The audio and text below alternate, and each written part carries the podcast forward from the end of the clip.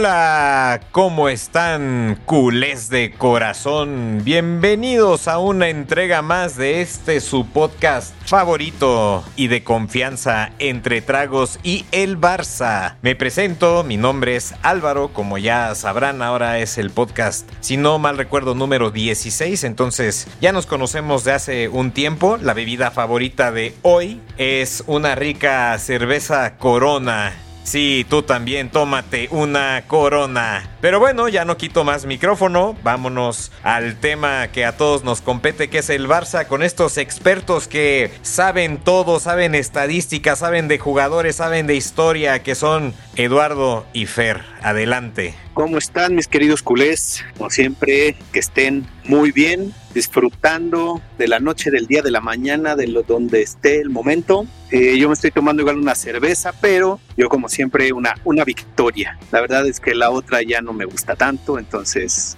no le hagas mucho caso a mi querido Álvaro, por favor. Bueno, es la tradicional mexicana, la tradicional mexicana. Eh, pero no, ya no es tan buena. Pero bueno, prueben las dos, ustedes decidan.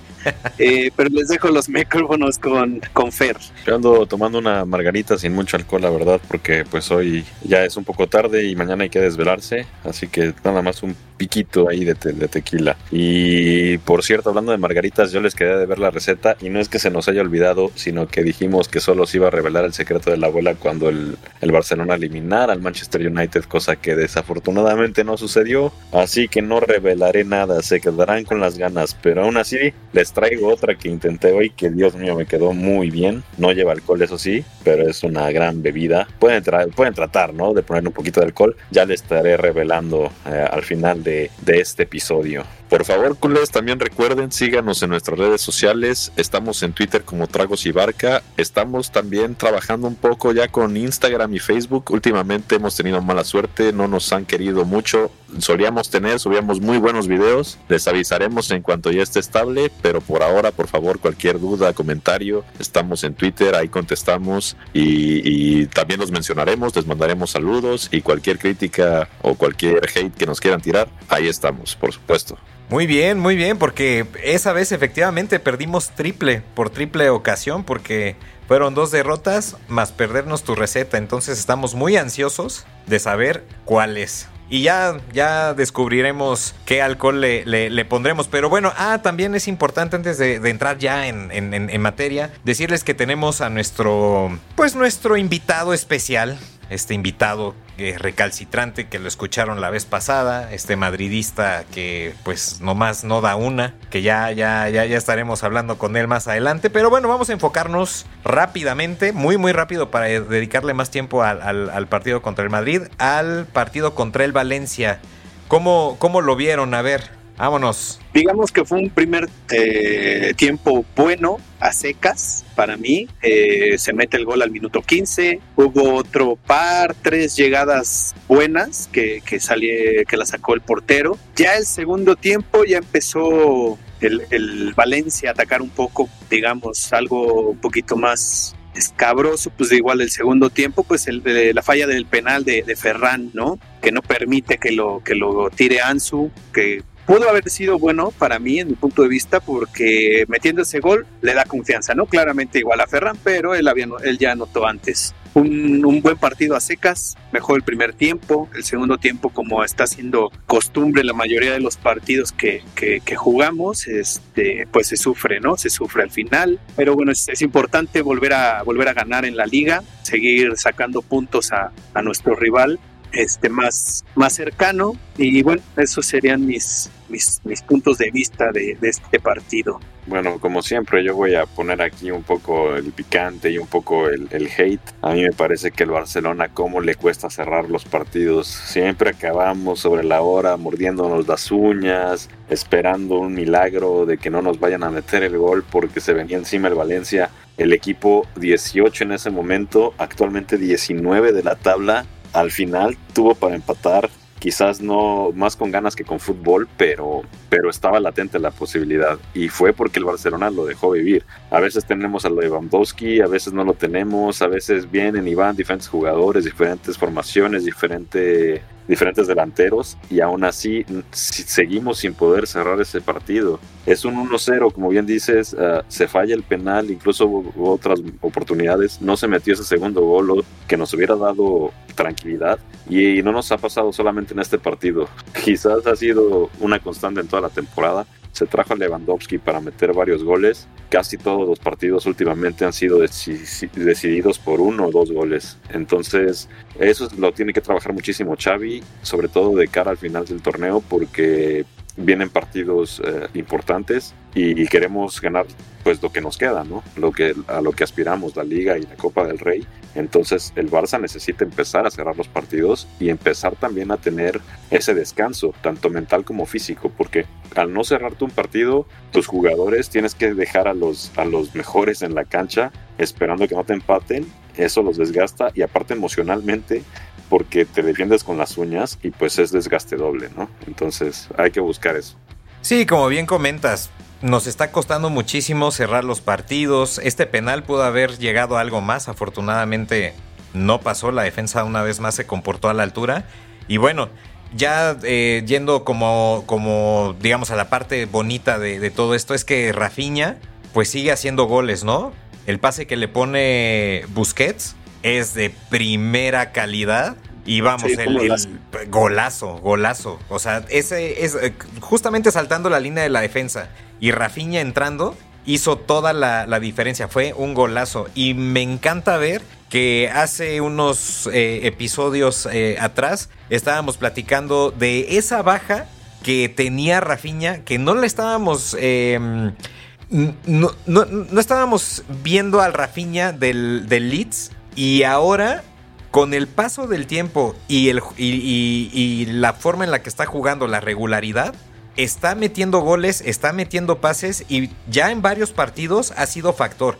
Tal vez no metiendo gol, pero al menos dando algún pase o desequilibrando por la banda, está siendo factor. Y que Dembélé se ponga a temblar porque ya, te, ya puede por ahí colarse ya entre los 11 titulares. Yo los pondría los dos, ¿eh? Rafinha, la verdad es que está enrachado y está pasando por un muy buen momento. Yo no, yo no veo por qué no podrían estar los dos en la cancha. Digo, Dembélé a mí se me hace un mega crack y se me hace mil veces mejor que Rafinha. Pero es verdad que cuando un jugador viene de lesión, tiene que agarrar ritmo otra vez y el otro ya viene con, con ritmo. Entonces, si van a poner uno u otro, yo seguiría con Rafinha por el hecho de que viene bien y viene haciendo las cosas bien y demostrando pero yo no sé si podríamos ver a los dos en cancha. Yo recuerdo que incluso Rafinha hubo partidos que Xavi lo usaba eh, como segundo delantero junto a Lewandowski. Entonces quizás valdría la pena intentarlo, ¿no? Los dos son unos grandes jugadores, Dembélé me gusta más, pero es cierto que Rafinha ahorita está en su momento. Sí, sí, sí está en su momento, pero esto que acabas de decir de, de ponerlo segundo delantero otra vez, no creo que funcione mucho. ¿Por qué? Porque si te fijas, tanto Dembélé como él agarran el balón 10, 15 metros atrás del área. ¿Por qué? Para que llegar con esa velocidad que tienen, con ese drible, ya tanto sea a, a, final de cancha para meter el centro diagonal o meterte hacia adentro y tratar de meter el, disparo hacia gol. Entonces sí es muy difícil que alguno de los dos lo deje de segundo delantero porque ya no tiene esa, esa fluencia. Entonces se va a retrasar o se van a empalmar, se van a pegar mucho. Entonces yo creo que hasta se estorbaría. Digo, como dices, claramente pues sí, sí, yo prefiero a Dembélé, pero esta inercia que trae ahorita Rafinha, siento que sí sería un error eh, en cuanto llegara a estar Dembélé, darlo de titular, sino que sería al revés, poner a Rafinha y quizá poco a poco darle esos minutos que necesita Dembélé para volver a tomar el juego. Sí, Dembélé debe retomar juego y vamos, históricamente todos lo sabemos, es el jugador de cristal por excelencia, ¿no? Que mucha, mucho tiempo estuvo lesionado, mucho tiempo estuvo jugando dos partidos, tres partidos y se lesionaba. Era un jugador muy irregular. Y ahora que, está, que estaba retomando buen juego, que nos estaba gustando, esperemos que esta lesión no llegue a más, que regrese con buen juego, pero hasta ahorita, desde mi punto de vista, creo que Rafinha se ha ganado ese puesto en el 11. Y, concuerdo contigo, Mansur, no... No me gustaría verlo en otra posición. Creo que lo eh, Xavi, Xavi, le encontró el lugar indicado por el cual hace daño y, mete muchos pases. Y además, eh, lo que platicábamos la vez pasada, es un jugador, desde mi punto de vista, que tiene más cualidades también defensivas. Entonces ayuda más en ese momento de perder el balón y echarse para atrás. Entonces, por ahí, a mí me gusta ahorita un poquito más Rafiña. Sí, sí, sí, esa parte de, que dices defensivo, pues claramente no la tiene tanto Dembélé. Dembélé es un poquito, bueno, no un poquito, es totalmente atacante. Él, regresa a lo mucho tres cuartos medio campo, hace ligera presión, pero no tiene esa parte de, pues de barrer, de, de poder, de, ¿cómo decirlo? Poder sacar limpiamente el balón, ¿no? Es como siempre se dice, los delanteros cuando quieren defender, por lo general hacen falta. Bueno, también tocando uh, un una parte importante del partido contra el Valencia. Recordemos que expulsaron a Araujo. ¿Ustedes creen que esta expulsión pueda pesar para el siguiente partido? Definitivamente, definitivamente. Araujo es un pilar en la defensa y si no está, vamos, ¿qué opciones nos quedan? Nos queda Eric. No, este, yo creo, yo creo que ahí, por ejemplo, digo, si metes a claramente se va todo al traste, ¿no? Pero, pero por ejemplo, pues, la, la central se puede poner Christensen con Alonso y dejar a Conde por derecha y, y a Valde por izquierda, que yo creo que por lo menos ahí sería lo, más lógico y creo que no está tan mal. Claramente no es Araujo, que es el, capitán, es el, que liderea la, defensa, pero se me hace una buena defensa con Alonso Christensen, Valdé y Cundé. Bueno, quizás hasta, hasta parece un poco adrede, ¿no? Porque Digo, no voy a decir que fue malintencionado ni mucho menos, pero vino como anillo al dedo porque recordemos que después del Athletic viene de nuevo el Madrid, claro, ahora por la liga, ¿no? Pero siempre va a ser un ingrediente pues principal, jugar un clásico. Entonces eh, viene bien este descanso para Araujo porque a fin de cuentas Araujo es de los que más se desgasta. Es un defensa que va y viene, es un defensa que marca, es un defensa muy férreo que incluso cuando el Barcelona va perdiendo y son últimos minutos, él, siempre va al ataque porque va muy bien también de cabeza. Entonces yo creo que le viene hasta eso bien este descanso. ¿eh? Digo, fue una expulsión, sí lo vamos a sentir seguramente contra el Athletic, pero tenemos opciones en la banca. Ya mencionábamos que bueno, Eric quizás no es el ideal, pero sí tenemos algunos otros que pueden entrar. Y bueno, contra el Madrid hay que ir con todo porque ya vimos que les podemos ganar y no solo eso, sino que ese sería un partido, o sea, es, un partido de seis puntos, es nuestro más cercano rival y sacándole esa ventaja, si le llegamos a ganar, podría ser el knockout definitivo para la liga. Dos puntos para mí en este concepto, ¿no? De la, de la central ahora con lo que pasó con, con Araujo. Uno, como bien decían, podemos dejar esos dos centrales, pero nos quedamos en la banca sin opción más que Eric, ¿no? Entonces ahí ya tenemos un, un handicap bastante importante. Y la otra, eh, de, eh, abonando al comentario de, Fer para el clásico, Araujo es indispensable, como ya lo habíamos comentado igual en, episodios pasados, marcando a Vinicius. No lo deja pasar, no lo deja hacer nada, el tipo se desespera y empieza hasta a hacer llaves de luchador. Entonces, por ese lado, tiene que estar sí o sí. Entonces, creo que tal cual lo dice Fer, cae en momento perfecto este, vamos a decirle entre comillas, descanso para, para el clásico y que llegue al 100% para, para nulificar a, a, Vinicius, que eh, para mí es el hombre más, más peligroso, bueno, junto con Benzema, pero esa dupla es, es mortal, ¿eh? Sí, uno es más rápido, el otro es más contundente, pero sí, en cuanto se juntan, pues sí, sí son, son muy difíciles los dos. Eh, otra cosa, aparte de, Araujo que se, que se pierde el, contra Bilbao, lo más seguro es que Lewandowski no vaya, entonces eso trabaja importante. Eh, Pedri ni Gaby van a estar tampoco, porque, tan, bueno, Gaby, pues por, por este creo que por tema de tarjeta, la verdad es que ahorita no recuerdo bien. Eh, pero lo de Pedri no quieren que se vaya a, forzarlo ni, ni, que se vaya a lesionar. Entonces quieren esperar para llegar contra, contra el Madrid. No, está perfecto, ¿eh? Habrá que, que, guardar a los jugadores porque definitivamente el Madrid es un es el partido quizás más importante de los que nos quedan. Y bueno, pues ya ya nos metimos al tema, al tema del clásico, ¿no? Entonces, ¿qué mejor, qué mejor que llamar a, pues sí, digamos, al, al experto en el, en el Real Madrid, o eso dice, que es un gran experto. Sí, no lo saben ustedes, pero es muy, muy nuestro amigo, pero cuando hay clásico es nuestro enemigo número uno, porque híjole, la verdad es que cómo, cómo prende las conversaciones este, este señor, ¿eh? Sí, sí, sí, no, ganas, ganas de agarrarlo a cachetadas al mendigo este. Y le gusta echar siempre la, la leña al fuego, pero bueno. Pero bueno, a ver, vamos a ver, ya, ya estamos tratando de hacer el enlace. Ahí está. Ay, si no se quedó dormido ya viendo el Madrid, ¿eh? Hola, hola, ¿cómo estamos? Ya tenemos a nuestro madridista por excelencia en la línea. ¿Cómo estás, Raúl?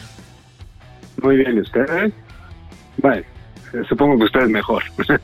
Sí, pues aquí eh, disfrutando, efectivamente, disfrutando esta, esta victoria apretada, pero, pero pues sí, sí, tú, ¿tú qué tal? Pues bien, este, a nueve puntos de la liga, casi eliminado de la Copa del Rey, bueno, pues, pero felices de festejar hoy 121 años, como ven. Lo último que lo último que yo escuchaba es que los madridistas estaban felices que porque Liverpool le había ganado 7-0 al Manchester United, ¿no? Y decían que, que ya por eso eran más grandes que el Barcelona, ¿no?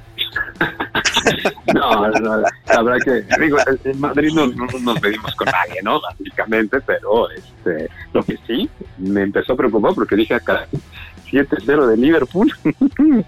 no vaya a ser una uno de esos este, sustitos en el Bernabéu. Esperemos que no, la semana que entra. Eso sí es verdad, ¿eh? porque Liverpool va a venir con, con, buena, con buena motivación, pero es verdad también que, que pues el Barcelona definitivamente hizo ver su suerte al Manchester United porque ya llegó, ya está totalmente desgastado y desquiciado después de ese partido. Ya no le dan para más al Manchester. Sí, la verdad que el segundo tiempo fue algo extraño básicamente creo que seis goles fueron en el segundo tiempo, ¿no? Y no sé, partido loco. Este, bueno, hasta Núñez metió gol, entonces este, sí, fue un partido, partido extraño para el United. Sí, si hubiera estado Vinicius, hasta Vinicius metía gol, ¿eh? eh también, sí, también. Oye, y, y, y, y, hablando de, de partidos sui generis, este partido dio más de qué hablar por las estadísticas que en sí el partido, ¿no? Porque, eh, vamos, el Madrid se caracteriza por tener muchos tiros a gol generalmente en todos sus partidos y ahora ninguno. ¿Qué pasó ahí, Raúl? Correcto. Creo que lo definiste muy bien. Fue, fue bastante, vamos a decirlo, eh, no voy a decir que al revés, ¿verdad? Pero fue un partido de poca posesión para el Barcelona, eh, mucha para el Madrid. Como tú bien dices, el Madrid no es mucho, mucho más frontal, más juego directo, pero lo más importante de todo es que ni un solo tiro a gol. Eso, recuerden que en la previa les había comentado que yo veía un partido cerrado y veía un empate. Eh, la verdad que sí, eh, fue un partido cerrado, pero me parece que el Barça, no sé si coincidan, está empezando a dominar muy bien una la faceta del juego defensivo eh, y sobre todo, digamos, para poder contener al rival, jugaron en bloque bajo prácticamente desde la mitad del primer tiempo y todo el segundo tiempo y simplemente al Madrid no le llegó. Entonces, eh, bueno, el Barça viene ganando sus últimos partidos de liga eh, 1-0, 2-1, 1-0, por ayer, ¿no? Eh, perdón, antier. Entonces, extraño, extraño, pero bueno, ni hablar. Ni hablar sobre el Madrid. Claro, sí, de hecho ahora, ahora que, lo, que lo mencionas, uno de los grandes pilares ha sido la, la defensa del, del Barça. Si nos ponemos a ver los últimos 18 juegos más o menos, por ahí hemos dejado en ceros la portería. Entonces, digo, salvo, salvo con el United, ¿no? Que ahí, bueno, no había mucho que hacer, pero pero sí es de, de las defensas. Yo me atrevo a decir que puede ser de las mejores de Europa actualmente. Antes de eso, la verdad es que el Barcelona le dolía muchísimo la defensa. Teníamos una defensa muy lenta, teníamos a Piqué que ya no daba para más y sinceramente fue lo que se trabajó, se buscaron los refuerzos, se buscó a Cundé, luego Araujo ya rol un poco más eh, protagonista y definitivamente creo que fue lo que Xavi trabajó más, la defensa, que era lo que nos dolía y a partir de ahí empezó también a trabajar ya el mediocampo, la delantera, pero fue su prioridad, se vio totalmente. Sí, pues era lo que necesitábamos, defensa, porque metíamos uno, dos, quizá tres goles, pero nos metían cuatro, nos metían cinco, o sea, no podíamos ganar nada aunque metiéramos muchos goles. yo sé que este programa se llama Entre Tragos y el Barça, pero estamos aprovechando a nuestro invitado, que, que, es un experto, como decíamos, o, eso nos hace creer. fingir. pero, pero a ver, cuéntanos, cuéntanos desde tu óptica, ¿qué le faltó al Real Madrid o qué le sobró? ¿Qué pasó ahí que, que que justamente fue esta voltereta de conceptos de juego, ¿no? Poca posesión, mucha posesión, pocos tiros, muchos tiros. ¿Qué, qué pasó con el Madrid? ¿Tú a qué le achacas que haya pasado esto? El programa pasado me decía Fer que no seguía mucho al Madrid. Yo tengo que, yo tengo que decir que, sí de los partidos del Barça y, y, sí me fijo en, los, eh, digamos, en la forma de juego, me gusta mucho. Y pasó algo que me temía desgraciadamente este año el Madrid em, está repitiendo un patrón de juego que me parece que está un poquito ya agotado. Y eso se basa en, eh, como decimos, la Vinicius dependencia, el Vinicius sistema, ¿no? En donde por sistema el Real Madrid desahoga rápido con Vinicius y entre líneas lo lanza o simplemente busca el, juego asociativo con el tema en tres cuartos e incluso en, en, en, la propia área, ¿no? Y luego las llegadas de Valverde, de, Rodrigo, de así, que juegue por la lateral esto derecha. Es lo que creo que pasó. El Barcelona lo sabe perfectamente y secaron a Vinicius, ¿no? Si tú secas a Vinicius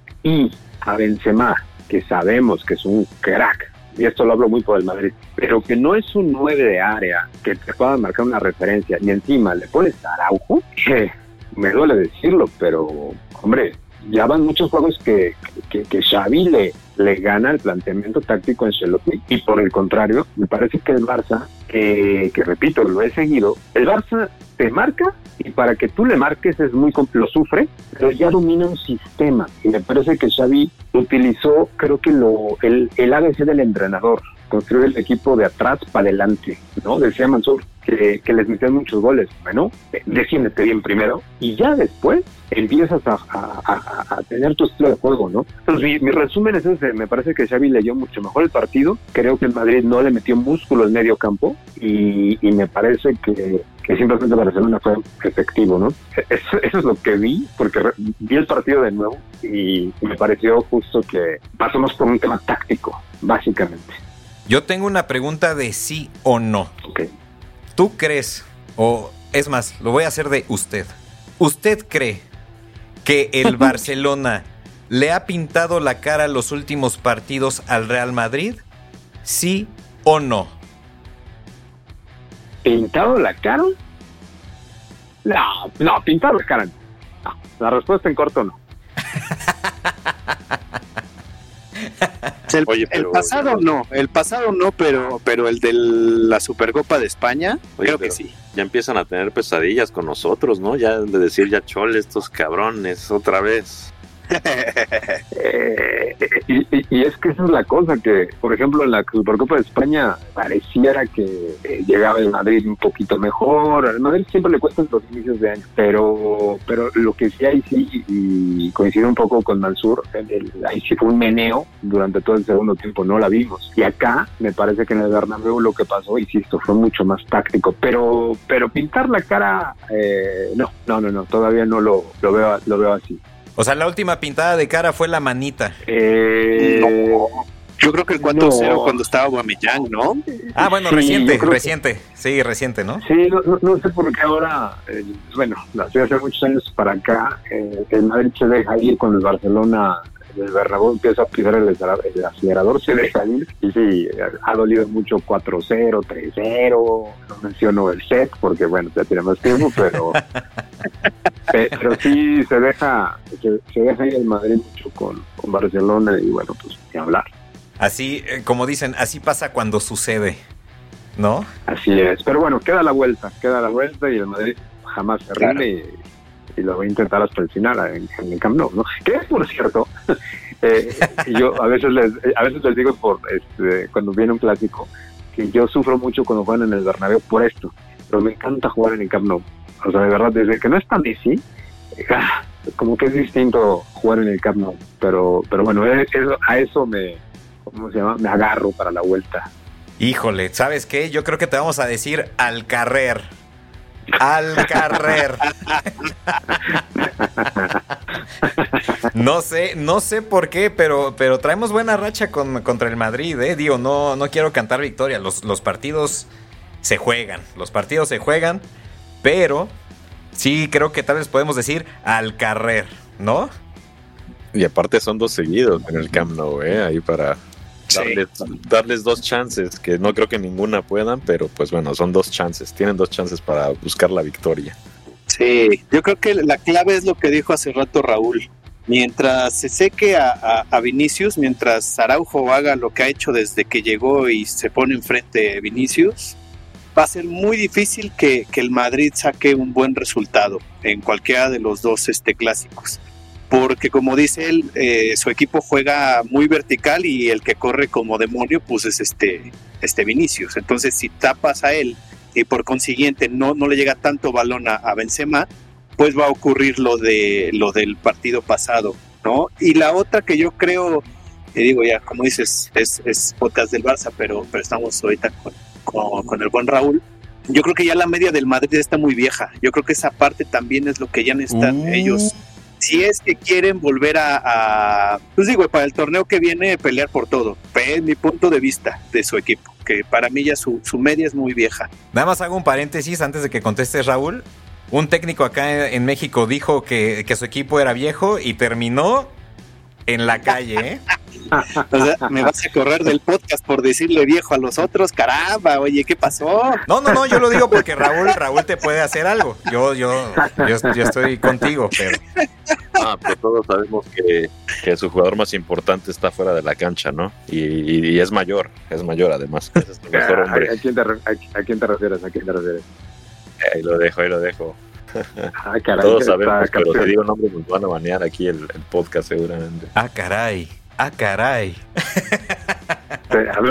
será el Presi, pero bueno, estoy que seguro que es Florentino. Pero bueno, este, no, pero fíjate lo que Mansur dice, tiene un punto. Eh, sí, Modric tiene 37 años, ¿no? Y Cross de 33. Y, eh, y, y, fue una de las críticas que, que le hicieron a Ancelotti, oye, saliste con dos jugadores veteranos contra, pero también paradójicamente estaba Busquets, ¿no? Que tampoco es un es un Nobel, ¿no? Claro. Empezar tu carrera. Y se mandó un partidazo además. Y se mandó un partido, eso, eso, se mandó un partidazo. Yo más bien creo que, eh, digamos, el Barça, no hay que olvidar, a ver, el Barcelona fichó ¿cuántos jugadores? No sé, me puedo equivocar, pero por ahí el 8 o 9 jugadores. Eh, fue el equipo que más jugadores aportó a la Copa del Mundo. Eh, sí, es correcto.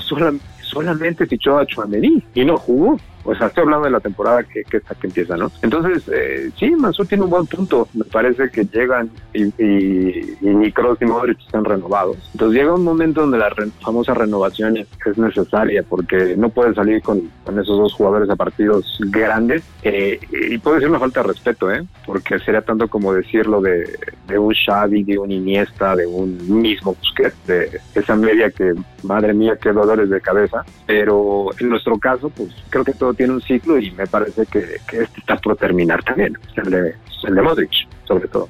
Sí, y, bueno, también comentando un poco el Madrid, en dos semanas yo creo que se juega toda la temporada, ¿no? Porque se viene Liverpool el 15 de marzo, el 19, luego, luego el Barcelona en Liga, que si pierde ese es partido de seis puntos, si lo elimina el Liverpool fuera de la Champions, y luego, luego, 5 de abril, en la vuelta de la Copa del Rey. Entonces en dos semanas podría perder todo. No, la verdad que pues, ya nos pasó, ya nos pasó, ya nos ha pasado eso. Y justamente me recuerdo mucho la temporada que pasó con Solaria en el banquillo, donde el Barcelona nos eliminó dos veces en la misma semana de la Liga y de la Copa y luego Ajax llegó y otra repasadita entonces eh, sí el Madrid no está bien el Madrid no está bien y la dinámica no es positiva. Entonces este pero bueno es el Madrid. Entonces con el Madrid yo puedo ser conservador pero pero es el Madrid y al Madrid hay que esperarlo hasta el final. Pues veremos veremos cómo nos va. A mí me surge una una pregunta.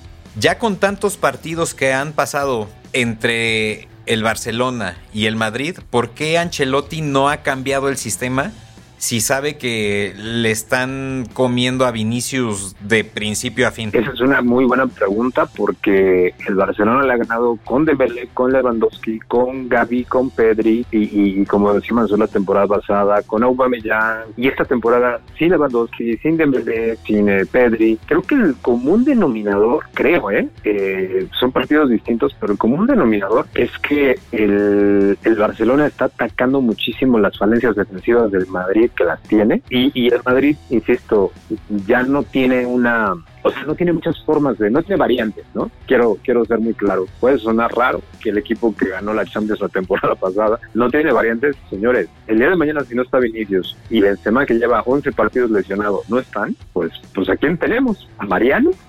¿A un cancerano? Eh, hay que decirlo, la verdad que ya no ahondamos mucho en ese tema, pero creo que el Barcelona invirtió para hacer un plan de renovación y, con, tal vez con efecto inmediato. Y el Madrid apostó todo por Mbappé. Y ahí tienen el resultado, ¿no? El Madrid pues, está tratando de sobrevivir con lo que tiene y, Barcelona, bueno, pues, está renovándose y, eh, y, de ahí que me parece que Ancelotti no tiene tanto, tanto fondo de armario como dicen los españoles. Claro, pues sí, pues veremos qué, qué pasa en el de vuelta. Todavía nos queda un rato para, para ese partido. Entonces vamos, vamos a ver por dónde, por dónde pinta esto. Y bueno, Raúl, eh, hay una tradición, o más bien hay, sí, pues sí, podemos llamarle tradición que no se ha instaurado, más bien se ha platicado, que es dar tu trago favorito. Ah, claro. Entonces quiero preguntarte, ¿tienes tu trago favorito por ahí? Pues mira, a pesar de ser lunes, hace rato llegué y dije, a ver, ¿qué combina hoy? ¿No? Entonces dije, bueno, pues, algo que no pegue para mañana, ¿no? no, este, tengo por ahí, este, bueno, me, la preparé hace ratito. La titulé Sangría Blanca. Órale, eh, Sangría Blanca, queda, a ver. Queda muy ad hoc con, lo que está pasando ahorita. Y la verdad no, no, tiene este, demasiada ciencia, tiene, tiene brandy, tiene hay un poquito de, rodajas de limón, eh, vino blanco seco y tantito refresco de lima. Entonces está bastante fresco, está para un lunes me parece que no está tan hostil, ¿no? Este y, refleja un poco lo que gustamos, un poco sangría blanca. Ok, muy bien, suena, suena interesante. Habrá, habrá que probarlo. El nombre no me encanta, pero Pero se oye interesante, se oye muy interesante. Yo no sé si lo puedo probar porque ya saben que lo dulce me, pone un poco mal, entonces va a ser difícil. Pues oye, Raúl, buena pregunta. ¿Tienes, ¿Tienes las cantidades o se hace así como al feeling? No, sí, es una es un cuarto de taza de brandy y justamente de, de, de vino blanco estamos hablando de aproximadamente 500 mililitros. Entonces digo, es, es una... A ver, obviamente está, está para degustarse poco a poco, ¿no? sí, pues, es, una bomba. Está medio, está medio bravo, pero, pero las rodajitas de limón sí que le quitan ahí, este, eh, bueno, ayudan un poquito. Ok, perfecto. Muy bien, pues, pues habrá que, probarla ahora para, para, el siguiente clásico. Que por cierto, para los que nos escuchan y ya, ya tienen tiempo eh, escuchándonos, ya les habíamos prometido la de Fer, ya había anunciado desde el inicio del programa que le iba a dar. Y ya que estamos ahorita en este, en este concepto de dar bebidas, pues Fer, adelante. Claro, claro, como decía al principio del podcast, no voy a dar mi receta eh, milenaria de las margaritas, no me la vayan a robar y vayan a hacer sus negocios. Y aparte yo la prometí si el Barça derrotaba al Manchester, no, entonces no la voy a dar. Lo que sí es que me preparé una nueva excentricidad, no tiene alcohol, pero últimamente he estado eh, entrenando, he estado teniendo una actividad fit con esto del año nuevo, ya tengo una buena racha. Entonces dije, pues me voy a preparar aquí algo con proteína, vamos a ver ese polvito de, chocolate, el, le llaman el chocho milk, ¿no? Los entrenadores. y la, receta es que tengo jarabe de, de, manzana, le, le puse un cuarto de jarabe de manzana, le puse eh, leche esta de avena, luego lo rellené con un poquito de hielito, luego le puse un café de, de espresso de Starbucks, estos de, le llaman el blonde, el güero, y luego ya venía la, la proteína, dos scoops, lo agité muy bien, no saben qué delicia, ¿eh? No saben qué delicia, pruébanla. Y también lleva un poco, se me olvidó, un pequeño em, sorbo, si podemos decirlo, de vainilla. Ok, para rematar. para todos los que gusten entrenar, esa es la bebida de los campeones, señores. Bueno, Fer, pues esta receta estuvo bastante interesante. Vamos a llamarle el Barça Fit, si te parece. Porque sí está muy fit, está muy... Mm, pues no sé, está rara. ¿Ustedes cómo, cómo la vieron? Para que tengas energía todo, todo el día. Sí, pero es duro las cosas. Tómenla durante el día porque la toman después de las 5 de la tarde, no duermen, ¿eh? No duermen. Garantizado. Yo ya lo probé y no fue buena idea. no pegué ojo en toda la noche. Pues bueno, desgraciadamente el patrocinador como siempre llega de Aguafiestas y ya uh, nos dijo que nos tenemos que ir. Pero bueno, Raúl, una vez más, muchísimas gracias por haber estado con nosotros. Ya sabemos que definitivamente no va a ser el último programa porque clásicos van a seguir y seguir y seguir. Y aquí vas a estar dando tus comentarios oportunos y directos. Muchísimas gracias. Contrario. Muchas gracias por la invitación y, pues bueno, vamos a ver qué, qué sucede en el clásico de la liga que está a la vuelta de la esquina y la vuelta de la copa que platicamos. Perfecto, perfecto, muy bien. Ah, bueno, y nada más, último dato, perdón, perdón, se me estaba olvidando. Eh, Mansur, ¿qué, ¿qué partido tenemos ahora? Ah, el, domingo 12 a las 2 de la tarde contra el Bilbao. Eh, como, lo, como lo dije, aparte de que vamos de visita, pues vamos a tener la, baja de Araujo, la baja de Leva, la baja de Pedri y de Gaby. Oh que también eh, por una parte va a ser bueno porque van a estar descansados para, para el clásico de dentro de 15 uh, ¿Escuchaste eso, Raúl? Uh, ten miedo. Bueno, vamos a ver. pues bueno, pues, pues pues ahora sí, muchísimas gracias a todos por habernos escuchado. Pues la próxima semana tendremos otro podcast. Ah, no estará Raúl porque le va a colgar para el partido. Entonces, Raúl, te diremos adiós por un rato. ¿Te pone triste eso? Eh, sí, ya me estaba yo acostumbrando, ¿no? más allá del, ambiente tan culé que hay en este en estas charlas. No, pero sí, claro que sí. pero no te preocupes, vamos a hablar para bulearte, no pasa nada, de vez en ah, bueno. a, ver si no sale al revés. ¿eh? No nos vas a extrañar, te vamos a, te vamos a dar todo, todo ese fan culé que estás nombrando en este momento. Sí, quien quita y hasta sale del closet nuestro amigo y en una de esas trae playera allá del Barça Blaugrana y se une como otro integrante más de este bonito podcast. Uy, está no, eso sí no. No, eso sí está muy difícil, pero eso sí no. nunca mente. Es fiel a sus costumbres el muchacho. Pues bueno, el que mucho se despide, pocas ganas tiene de irse. Entonces, ahora sí, ya nos vamos, ya final, final. Muchísimas gracias a todos por habernos escuchado en este podcast. Eh, no nos vamos sin antes dejarles la frase favorita y característica de este programa que es... Recuerden muchachos, escuchen mucho heavy metal, mucho, mucho, pesado. Eso, entonces, ahora sí, hasta la próxima.